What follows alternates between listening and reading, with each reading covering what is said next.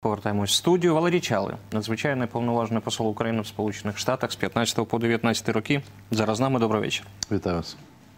Тож вівторок відбудуться перемовини між е, Джозефом Байденом, президентом Сполучених Штатів, і Володимиром Путіним. Чи може Україна розраховувати, що після цього спілкування Росія відведе свої війська від наших кордонів чи ні? Дійсно, ми спостерігаємо за цим розвитком подій, не знаємо всю інформацію і дуже сподіваємося, що нашим союзникам вдасться якось переконати очільника Росії. Я в це не вірю. Що якось його вдасться переконати. Те, що я очікую, і те, що підтверджується сьогоднішніми заявами сенаторів, я послухав е, зараз це ранішні програми американські, CNN, Fox. Е, ну, по-перше, вони говорять про те, що така зустріч важлива, і ті, і ті республіканці, і демократи. А з іншого боку, не сподіваються насправді, що це вирішить ситуацію. І багато хто з коментаторів вважає цю розмову відеозв'язком як проміжну до зустрічі наступної. Ну тобто, умовно кажучи, якщо Путіну, а йому важлива була ця розмова зараз, якщо Путіну не вдасться зараз прямо в цій розмові нав'язати свою позицію, то можливо ми будемо мати зустріч далі. А тим самим якось відтерміновується от така гаряча фаза.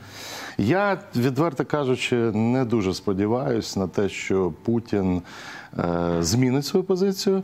Ну і я думаю, що йому не, не вдасться нав'язати свою позицію Байдену. Ну, дивіться, ми вже мали е, подібну ситуацію. Попередня зустріч між Байденом і Путіним відбулась. е, Після того, як в квітні Путін стягнув війська знову на український кордон, це взагалі у нього така манера, якщо хочете, спочатку засилати війська, а потім е, напрошуватись на зустріч. Це такий стиль в нього. Так, звичайно. Так? Це ставка на силу. Він відчув смак в цьому. Він піднімає ставки постійно. Я вам нагадаю, що весною, коли Байден погодився на зустріч, і були окремі прес-конференції, кожен намагався там сказати про свої досягнення, але одне прозвучало, що півроку президент Сполучених Штатів сказав, півроку будемо дивитись, що Путін має змінити поведінку. Він змінив поведінку за півроку? Ніяк. Тобто е, ряд таких е, подальших кроків і підготовка, по суті, повномасштабної операції, вона є. Підготовка йде, причому вона йде і інформаційно, і на суходолі, і не тільки тренуваннями. Тобто все це бачать. Я ставлюсь до цього серйозно. Я вам скажу, тому що я розмовляв е, з людьми, які е, бачили розвіддані, і вони кажуть, да, це все підтверджується. Там дасть Путін наказ, не дасть Путін наказ, це вже інша історія. Але що ми маємо насправді? Ніяких висновків він не зробив. Навпаки, слабкість чи незастосування якихось серйозних кроків його. Е, ну так, запрошує далі до подальших кроків. Це вже треба було зрозуміти давно по його психології, по його діям. Тому е, мене дивує на сьогодні, і ця критика є стосовно дій е, в Америці, стосовно дій адміністрації, що знову нема сильних превентивних заходів. Тобто можна говорити про цілий каскад санкцій, зупинка Північного потоку 2 як сьогодні вже чітко прозвучало, в разі, якщо Путін піде далі. А чому в разі? Чому в разі? Чому вже не зрозуміти, що превентивні дії жорсткі дадуть більше результату, ніж очікування наступних дій Путіна? Я не розумію, чому вони не хочуть перехопити ініціативу. Є стаття. е, Друга, пункт четвертий статуту ООН. Вона говорить не тільки про застосування сили проти територіальної цілісності, вона говорить і погрозу силою. Це також є порушення. Зараз чітко видно, Росія погрожує. Це звучить в офіційних заявах, в пересуванні техніки. І щоб вони не казали, що це на своїй території, ні. Уже це чітко всіми визнано, що це погроза силою. Так чому немає дій? Якщо не в ООН, бо там у Росії право вето в Радбезі, то просто інших дій. Санкції і дії мають бути зараз. Північний потік 2 має бути зупинений, і це вже нікуди не спровокує Путіна. Тобто, от зараз зупинений просто. Тим більше, що в Німеччині помінявся канцлер. І якщо Меркель давала е, там, підписувала з Байденом, Байден давав обіцянки Меркель, то вибачте, переговоріть це з новим урядом. У них позиції північного потоку були інші. У вас тільки заява, у вас немає міжнародного договору. Переговоріть з ними, зупинити прямо зараз. Можна зробити багато кроків прямо зараз, не очікуючи там січня, лютого.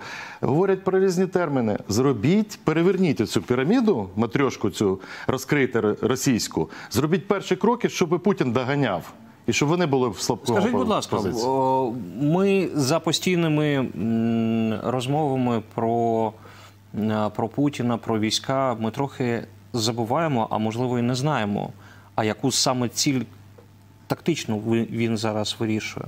От що, що, що такого відбувається, що, що йому треба, вибачте. Ну, стратегічно ми вже знаємо точно. Йому потрібен контроль над Росією, цього всієї групи оточення, щоб контролювати Росію і далі збагачуватись, включно своїми там е, олігархами.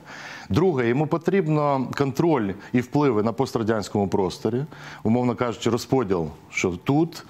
Е, Наш контроль, і ми маємо право вирішувати, що буде Україна робити, що буде робити Білорусь чи Молдова, тобто, щоб розділити світ. А більш такі midterm, тобто або ну можна їх назвати тактичними, хоча вони мають величезне значення, е, зафіксувати неможливість України вибирати свій шлях безпековий. Ну в нашому випадку приєднання до системи колективної оборони і безпеки НАТО на сьогодні. А далі вони зажидають, що ми і в ЄС не йшли. Ну тобто, це такий е, середньостроковий, але зараз він хоче це вирішити. Ну і найближчий це в черговий раз нагнути всіх, вибачте за це слово, для того, щоб мінські угоди і взагалі оце все конфлікт на, е, з Росією на сході, щоб воно було встановлено так, як хоче Росія, через її прочитання. Тобто, щоб у нас був е, такий анклав на нашій території, де контроль буде здійснювати Росія, і щоб цей анклав впливав на рішення України в цілому. От, в принципі, його цілі зараз. Чи мають перед спілкуванням Байдена і Путіна відбутись якісь перемовини між Байденом і Зеленським? Хороше питання. Про це було анонсовано. Про це говорилось. І саме так прозвучало від президента США. Я поговорю з Зеленським і Путіним. Ну, розмови з Зеленським не було. Можна припустити, що її замінило спілкування міністрів закордонних справ. Е, Але я не думаю, в таких випадках це не заміна, це недостатньо для цього. Ну, якщо припустити, е, перемовини Байдена Путіна це вечір вівторка. Припустити, що можливо це буде завтра.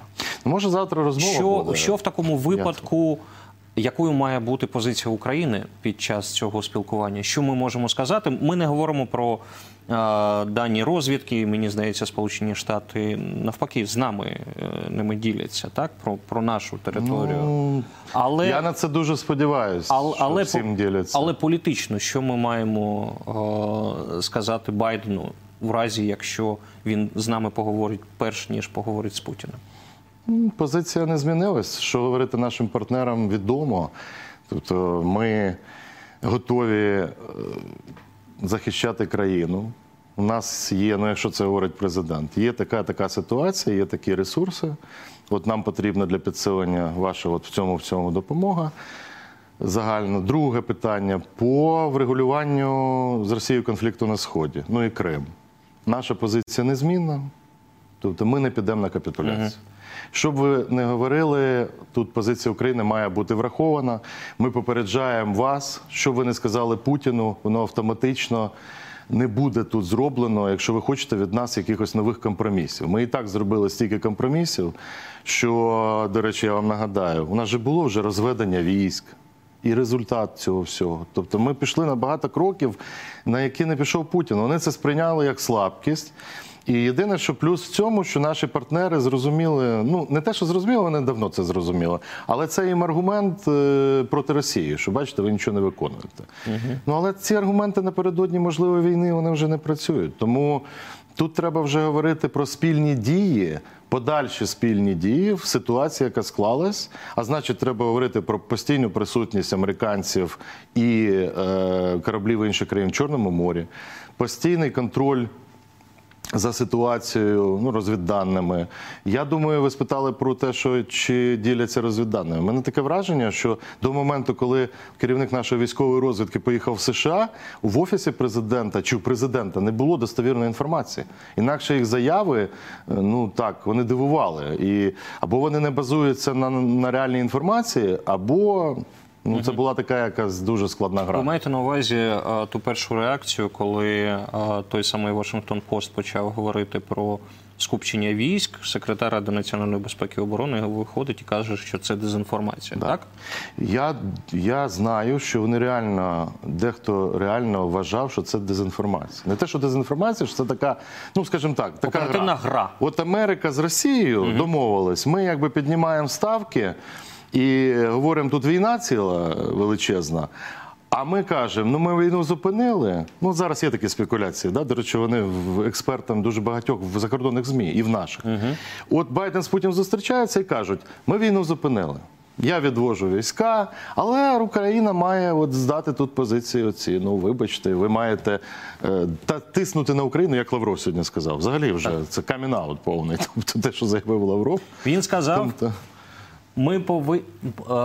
повинні змусити Так. Україну змусити, бо якщо залишити Україну сам на сам зі своєю совістю, сказав нам Лавров е, в інтерв'ю е, Росія 1 то звичайно ніяких домовленостей Україна виконувати не ви розумієте, куди, куди виводяться? Уже це в нас совісті, да? немає? Тобто України. Так. Вбивають наших. Тобто, ну Лаврову взагалі про совість уже давно не треба говорити. Він вже закінчився як е, очільник дипломатичний професійний. Він вже грає в цю пропагандистську гру. Але е, це треба серйозно сприймати. Оцей побоювання війни. Я сьогодні чув заяви різних американських конгресменів. Вони кажуть, не може бути другого Афганістану. Ви ж розумієте, в контексті це треба все також бачити в інших країнах.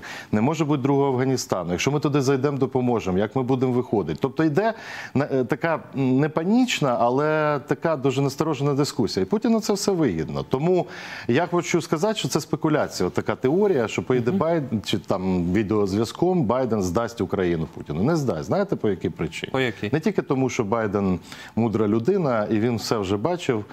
І йому це так не залишить політичного в Америці. Там вибори наступного року, конгрес проміжний. Ні, він слабкість не може показати.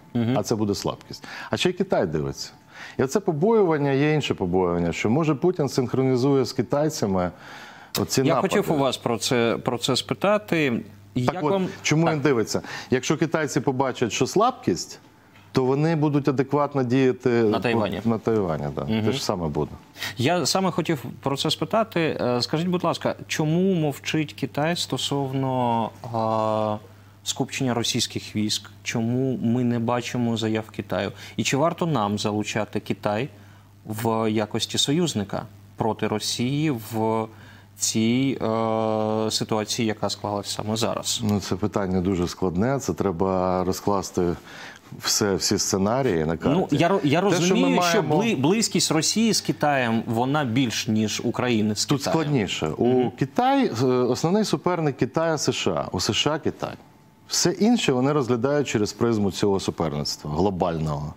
Відповідно, е, Китаю вигідно, щоб Америка відволікалась більше на Росію. Ну, принаймні, навіть те, що відводяться з тих регіонів війська, це ж не з китайського кордону немає. Розумієте? Тобто тут багато речей, які Китаю зараз вигідні, от саме в такому інтерпретації. Китай, до речі, не займав таку позицію повної підтримки, там захоплення Криму. Вони зайняли таку позицію, як у Конфуція. Да? Тобто ми спостерігаємо. Вони так, вони не голосували, вони утримувались. Ну, скажімо так, це таке нейтралітет е, на користь Росії, Росії. Да, по великому рахунку. Тому з Китаєм треба працювати, це очевидно. Чи можемо ми е, зробити дуже складну гру при сьогоднішній владі? Я скажу ні. Сьогоднішня влада за своїм рівнем компетентності не зможе грати в такі складні ігри. Е, Це я так думаю. Тому треба робити вибір або наш союзник Сполучені Штати, або Китай. Ну якщо говорити в глобальних питаннях, тут е, третього не можна бути і там, і там. А от е, мати інформувати Китай як нашого партнера, ну в міжнародних справах, да, у нас торгівля з Китаєм на все, інформувати про те, що відбувається, інформацію давати цю постійно, це потрібно. Значить, треба посла мати хоча б в Китаї, тому що ну при всій повазі, все таки. Посол там має бути.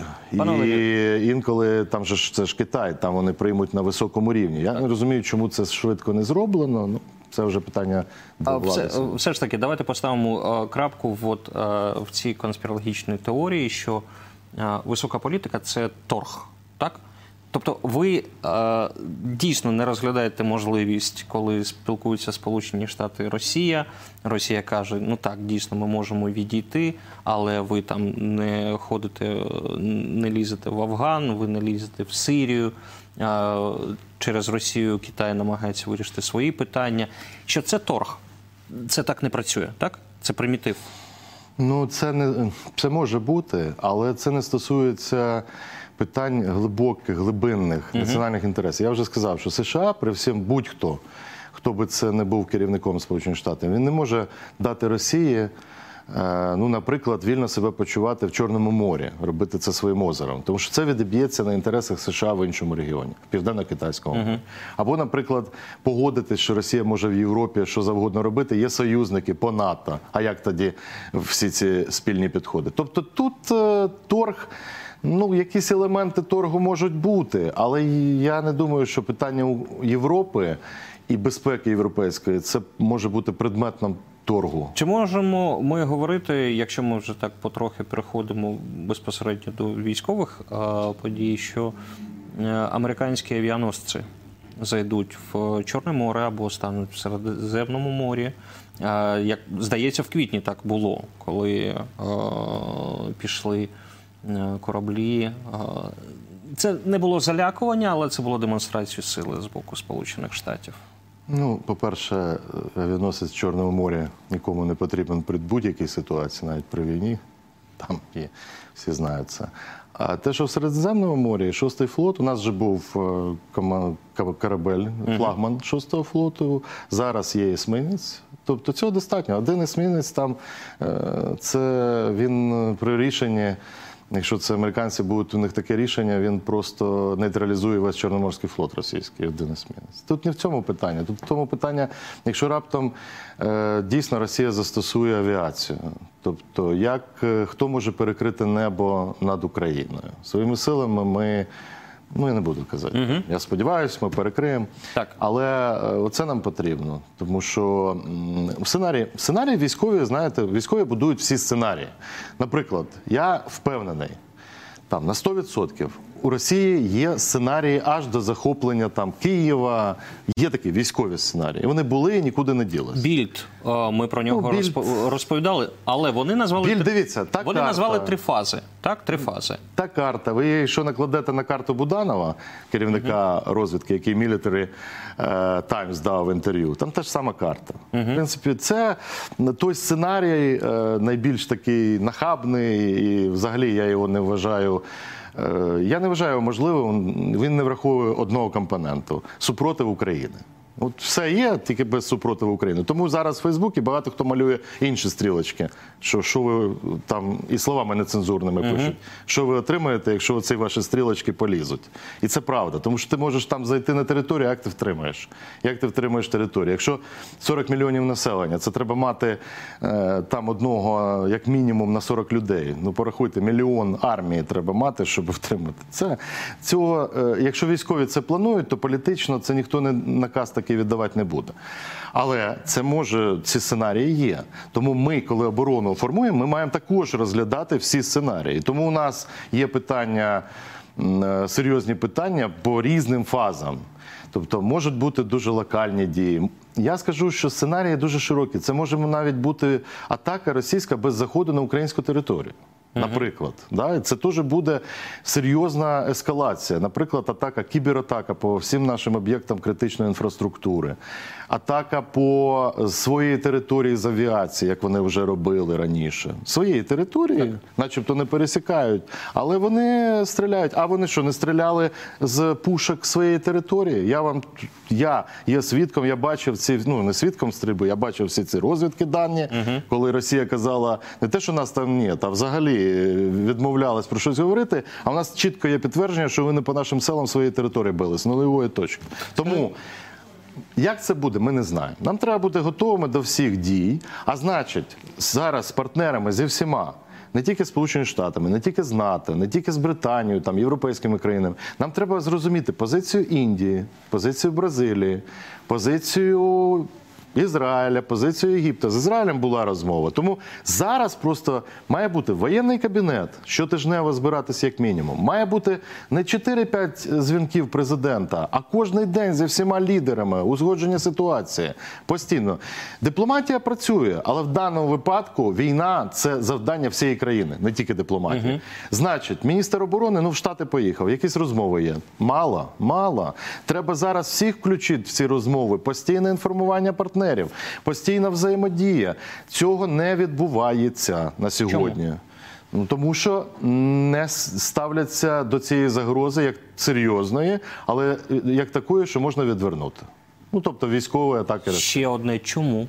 Чи можемо ми говорити про те, що дійсно відбуваються якісь перемовини на рівні а, Москва-Київ, Київ-Москва, і саме те, про що ми не знаємо, можливо, і є вирішенням ситуації. І коли Володимир Зеленський говорить нам про прямі перемовини, то це вже а, не тому, що він так вважає, а тому, що вони вже йдуть.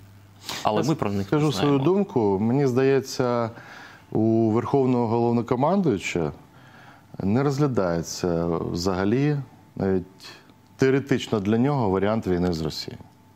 Тобто, я думаю, вони не знають, що буде, як вони будуть діяти в разі війни. Вони покладаються, як і ми всі. Ну, ну і знову ж таки, ми ж теж цього побоїмося. Ми з вами. Ми ж ми ж також не хочемо е, військового подальшого конфлікту, ще більш повномасштабного, ще з таким застосуванням там 175 тисяч, звичайно. Але м, мені здається, що все робиться для того, щоб е, не просто уникнути цього сценарія, а уникнути його е, майже будь-якою ціною. Тому є загроза капітуляції, в тому числі України. Тобто, уявіть собі, мир то встановити легко. Просто погоджуємося, погоджуємося на те, що хоче Путін, і все. І Путін не буде там е, знову ці танки ганять по 10 мільйонів в день це витрачати на це гроші. Навіщо йому? Він цього досягне. Але, але ми для цього е, стояли 2014 року, що просто здати. Тому мені здається, я не бачу активності парламенту достатньої. Її дуже мало. Окремі депутати тільки включаються. Немає ні комітетів роботи, ні по міжнародним справам, ні комітети з безпеки. Вони, коли треба там було щось розслідування, якісь робити, внутрішні, да, вони постійно займалися цим. Як тільки загроза війни, їх немає нікого. Ну, це- тобто, і ще це один це момент є ставлення так. в офісі президента до ситуації. Ви ж подивіться, що чим вони займаються. Вони займаються опозицією. Да? Тобто таке враження, що у них вороги це українська опозиція політична, яка є в парламенті. От вони іми займаються. А Путін не ворог. А Путін це е, складний партнер, з яким можна там в очі заглянути, чи допоможуть нам домовитися. От такий розклад. Тобто там серйозно військові займаються сценаріями. е, Рада національної безпеки там ну займається. А думаю, що у президента в голові немає от розуміння, що така загроза може стати реальною дією. Чому?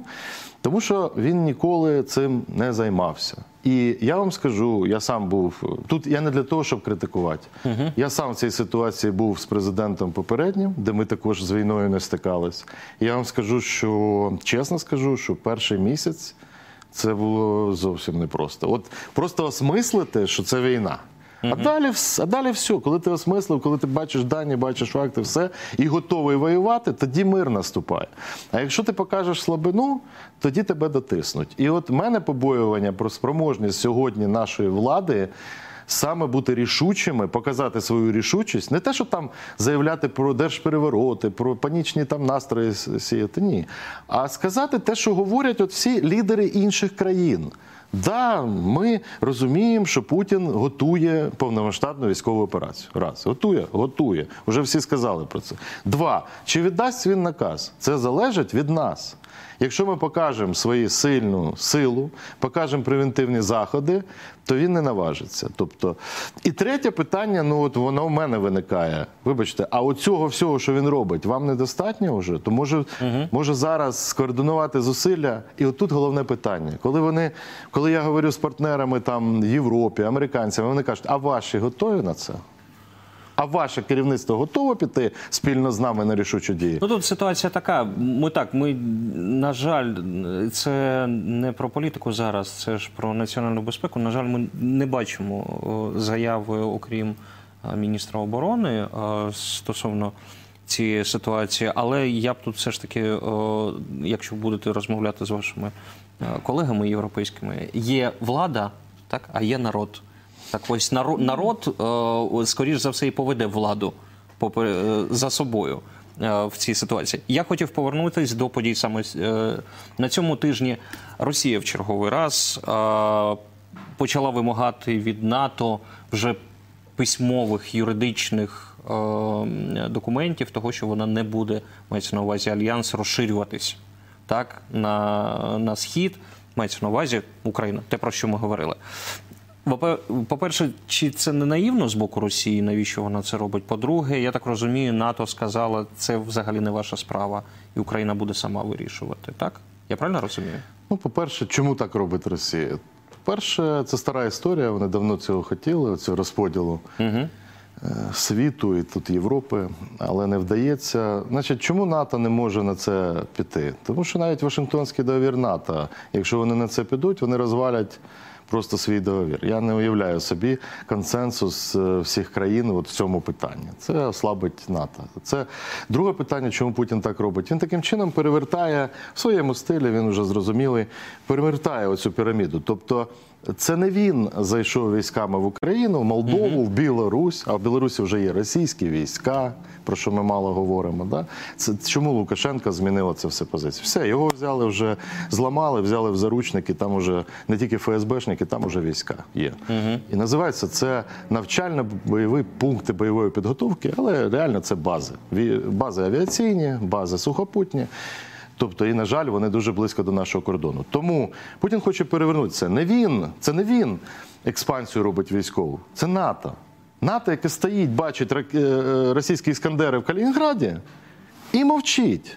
Який там підльотний час, взагалі хвилин, ну там секунди, да, там взагалі дуже близько, 200 кілометрів і все Варшава. А тут Путін раптом занепокоївся, що е, може бути зброя на території України. Так вона Він- так, так він- Латвія у вас уже там Так, він, він, він казав. Навіщо вам приймати Україну в НАТО? Тому що якщо що, то ви там будете ставати а, зброєю. Якщо гіперзвукова зброя до Москви летіти від Києва 5 хвилин. Ну, це Сказав я вважаю, що це е, абсолютно. Е, Це, це маніпуляція, це, це має мету. От перевернути це, що НАТО погрожує Росії. І ви бачите, ви показували, що відбувається. Вони ж накачують своє суспільство. Тобто вони дійсно проводять мотиваційну кампанію інформаційну пропагандистську для того, щоб підготувати до війни. Це більше всього насторожує. Навіть не те, що там танки їздять туди-сюди, а от це насторожує. І кількість інформаційних атак збільшилась. І ще один момент. Він таким самим, от те, що сказав Лавров про совість. Да? Він же нагадує: дивіться, ви ж обіцяли не розширювати НАТО далі на схід. Це неправда. Це вже давно питання закрите. Горбачов сам про нього сказав, що це говорилось про східну частину Німеччини на той момент. Там взагалі не говорилось про нові країни, бо вони ще не вступили і взагалі не розглядали тоді вступ до НАТО. Та взагалі і країн Тобто- та не було Да, навіть да. тоді. Це підміна понять. Вони розумієте, вони себе переконали вже з 2000 року. Я бачу, як це відбувалось. Вони самі себе переконували весь час. І нарешті переконали. І тепер, якщо ви спитаєте будь-кого, обіцяла НАТО не розширитись? Да, обіцяла. Вони вже навіть не пам'ятають, що там було. Але от таку вже картину світу вони живуть в паралельному світі. Вони створюють цю картину світу. А ми, в тому числі з партнерами, реагуємо весь час на їх паралельну е, реальність. Да? Тобто, це погано. Ми повинні свою встановити як базову і основну. І в цій базовій реальності такі бандитські, наглі, нахабні дії мають знайти відклик зараз не чекаючи потім. А я скажу з тим, що було в 2014-2015 році, ми зробили висновок, що Путін зупиняється тільки тоді, коли йому дають по морді, вибачте. А поки не дали по морді, буде тобі іти і вбивати. І це не тільки Путін. Це нічого особистого у мене там до Путіна. Я кажу про Кремль. Він зараз очільник Росії. Тому він е, реально атакував, вбивав українців. Він ворог. А там є ще навколо нього купа народу, який я пам'ятаю, в 90-ті роки ми з ними спілкувалися. Вони такими не були. Коли ми йшли на компроміс, продовжували перебування Чорноморського флоту на 20 років, все було якби компроміси. І що в результаті? Україна пішла на компроміси, і хто це все згадав? І тепер питання по НАТО, юридичному документу. Ну так напишіть цей юридичний документ на зворотній стороні Будапештського меморандуму, який не діє. І собі задовольняйтесь цим, а нас візьміть в НАТО. Оце я пропоную нашим партнерам. Дайте нам ПДЧ сьогодні, а Путіну бумажку. І хай він задовольняється і собі зберігає обличчя перед своїм електоратом. Тобто, тому що це нахабство треба зупинити. Це треба зрозуміти, що це буде далі, далі і далі іти. Путін пересуває свої червоні лінії, як хоче. Чи має право одна з країн, навіть така велика країна по території і по ВВП там на рівні Іспанії? Так, але перед ними ще десяток країн. Чи має право вони на це? Та їх навіть не пускають цих спутникам в Америку зараз, в Європу не пускають. А вони хочуть встановити оце своє право правом сили. Тому, звичайно, стратегічно треба повертати силу права. Треба Радбез ООН реформувати. Треба, врешті-решт, при ну знаєте, хто зараз в Радбезі ООН записаний в статуті ООН? Радянський Союз. А Росія якби спадкоємець. Але там Радянський Союз до сих пір. Ну так вибачте, давайте вже це змінювати. Якщо вас не переконає оця ситуація, яка склалася, то що ще вас може переконати? Ну і звісно. Звісно, за останні 30 років люди звикли в Європі жити спокійно, тобто у них не було такої турбулентності. Американці воювали там в Афганістані, в Іраку, а Європа була спокійна. І тому давайте, давайте от Росію газ качають там. Мені- І до речі, по газу. Північний потік. Дивіться, що зараз заяви, які йдуть. Як тільки Путін піде далі, ми його зупинимо. Так що це? Це економічний проект чи політичний? От вам відповідь. І е, до, до речі, це ж можна читати навпаки. Якщо е, ти не підеш на Україну, так ми тобі відкриємо Північний потік 2 Ну це вони так кажуть, що це от ми там так, використаємо. так. Поки що Путін використовує. Мені, мені, мені дуже подобається ваша проактивна позиція, але, на жаль, у нас залишається дві хвилини, тому останнє питання. Про дати по морді. Так? А те, про що ви почали вже Ну, це образно кажучи. Я маю на увазі проявити Ну, добре, да- позицію давайте сильно. образ, давайте ну, може, образ, комусь да. по-іншому хочеться, але я Давайте дипломат, образно. тому я кажу, Тож, що а, але я сформулюю діями країни. Так, ті, те, те, як ви сказали, а, разом з нами по морді готові дати наші європейські партнери. Я побачив, е, е, Річ Посполіта видала зараз е, соціологію. 61% поляків вважає, що в разі нападу так треба йти воювати, з, зокрема за Україну. Але це люди, а є їх керівники. Тож, е, чи вже ну так допекло е, нашим європейським партнерам, що вони готові направляти сюди не тільки зброю і занепокоєння, але і військові контингенти? ну, я не думаю, що зараз є готовність воювати за Україну на нашій території. А якщо ми Будемо попросимо, чесними. Ну, є опитування в Польщі, де 62% громадян кажуть, да, треба підтримати Україну в разі з російської далі агресії, в тому числі воювати. Є Литва, де таке є. Є Америка, до речі, де 54% кажуть, треба дати, ну не там не американцям воювати, а дати всю підтримку Україні в цій ситуації. Тобто ситуація змінилась. Соціологічні дані показують, що є перелам такий в країнах, які межують з нами, бо вони знають, що вони можуть бути наступними. І в Сполучених Штатах, в Британії, в Канаді, в Австралії, в Японії. Що стосується Франції, Німеччини, Італії, Іспанії, ну, там до сих пір залишилася ситуація така досить хитка. Але сам Кремль і Путін він консолідує цю позицію опору. І тому я думаю, що висновки військові розвідка вже всі зробили. А от політичні, чи вдасться політикам бути адекватними цьому моменту і от спільно е, дати відсіч зараз, не, не потім, а саме зараз. Не тоді, коли вони будуть стоять під вашими кордонами, а коли вони стоять тут і осмислити одну річ. Сама безпечна ситуація це фінально те, що я скажу. Це коли кордон НАТО буде спільним кордоном з Росією, коли він буде проходити по нашому східному кордону. Може, це буде вже Росія не Путіна, да? не путінського режиму, але це буде спокійно, тому що тоді буде впевненість, що тут да, є два, яких там ну фактично дві структури безпеки, але вони вже мають е, не мають такої сірої буферної зони в вигляді України, Білорусі. Тобто нам треба переломити концепцію, коли нас приймають і в Росії, і на Заході як буферну сіру зону. От зараз мені здається, е, е, відбувається такий злам цього підходу, що Україна має бути всередині ін, а не аут. І я сподіваюся, що оця Путіна атака. А я ще раз повторюю, я не кажу про паніку, про все, але я стверджую, рано чи пізно Росія ще раз при путінському режиму ще раз спробує військовою операцією це зробити. Зрозуміло. І тому ми маємо бути готовими, без паніки, але готовими для всіх цих сценаріїв. Дякую дуже. Валерій Чали, надзвичайно повноважний посол України в Сполучених Штатах з 15 по 19 років, був зараз з нами.